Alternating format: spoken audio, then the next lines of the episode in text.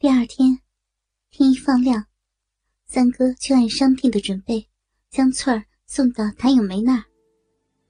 同村的几个工匠也陆陆续续来了。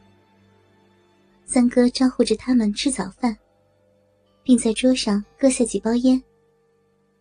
二哥全家出动，来帮老三家打理。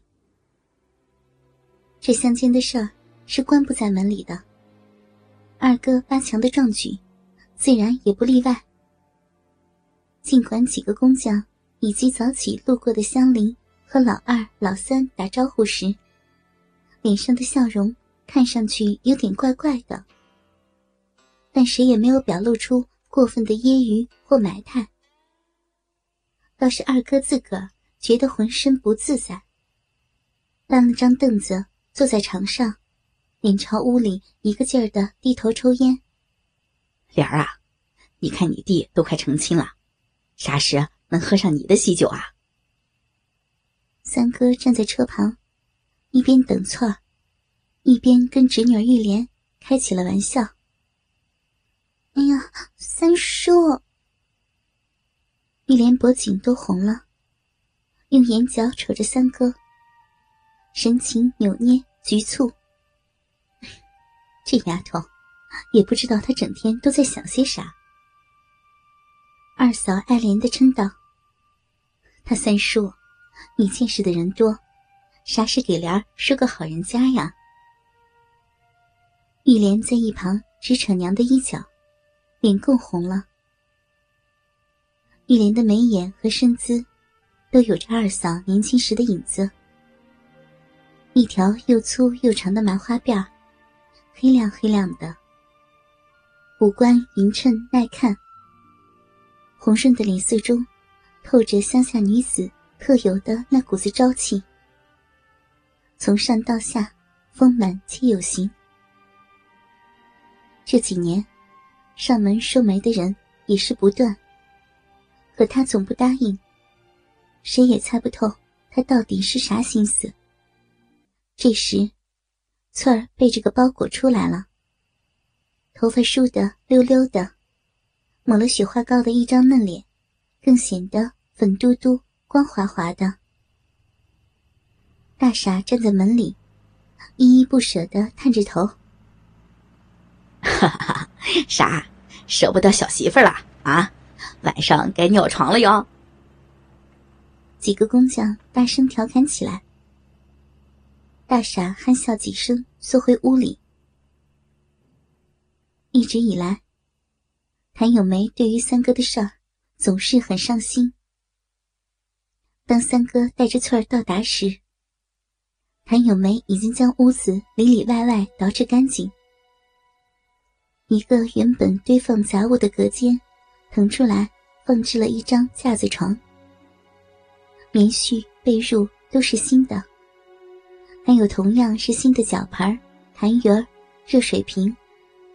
窗户上也贴了带花的玻璃纸。谭咏梅脸上带着倦意。哎呀，这昨儿捯饬了一夜吧。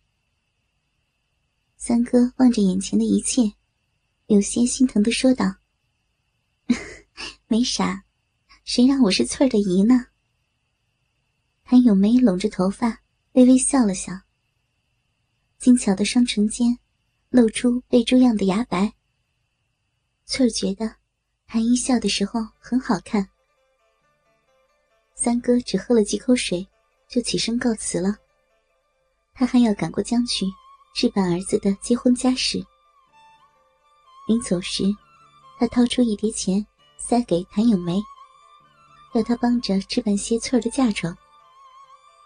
谭咏梅说不用了，翠儿的嫁妆就由他来操持吧。三哥说什么也不肯。谭咏梅推脱了几下，也就装兜里了。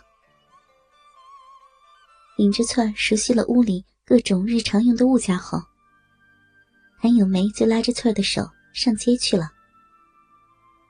这县城的景致与小村子相比，简直就是天上人间。只是空气里还弥散着与乡间差不多的尘土味儿。翠儿虽然被人贩子带着在这儿落过脚，但一直被锁在旅馆的房间里，只趴在窗户上，看到过大街上的人来人往。如今，这县城的嘈杂热闹，真真切切的扑入眼帘，令翠儿有些目不暇接。好几次，他都差点踩掉了走在前面的谭姨的鞋跟儿。一个风韵犹存、颇有气质的妇人。带着一个娇艳欲滴、清纯可人的丫头，走在大街上，自是扎眼。不时有街边台球桌、小吃摊旁的小屁孩子和二流子，冲着他们打个呼哨，或乱叫几声。谭咏梅眼神都不斜一下，翠儿却常常是脸一红，低着头赶紧牵住谭姨的衣角。这县城说大不大，真正像模像样、有人气的商店，也就是供销社开的一家三层楼的百货商场，以及紧邻着的副食品商店。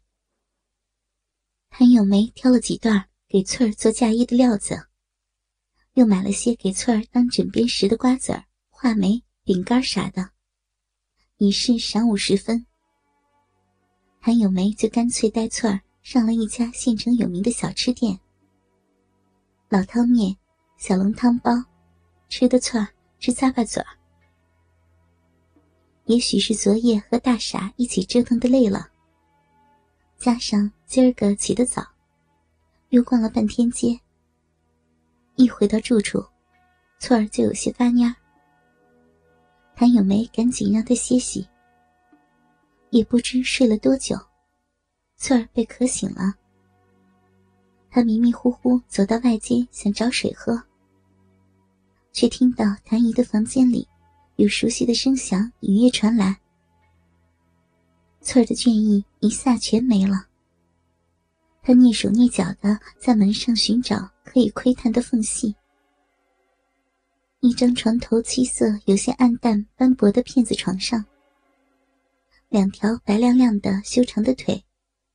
和两片丰腴白皙的屁股，正对着门上的那道缝隙。一个皮肤蛮白的男人的背影，半撑着，哼哧哼哧的在一下下的夯动。那两条腿搁在他两个肩膀上，随着夯动而前后翘动着。谭姨憋着声音，在嗯嗯啊啊。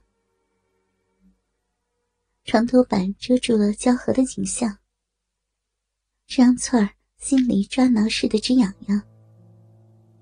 她顺着门缝踮起脚，伸长了脖子，终于看到了那个地方。一根硬硬的鸡巴，正一下没入，又一下拔起，卵泡也跳跃着，不断拍打那张潮湿腻滑的闭口。谭姨的手。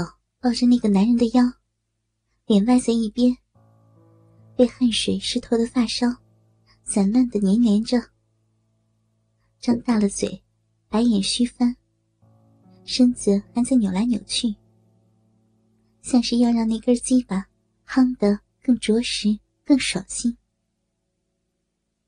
翠儿感到自己腿肚子有些打颤，脑子里一片空白。这时，那个男人又把谭姨翻转过来，让她跟条母狗似的翘起屁股趴在床上。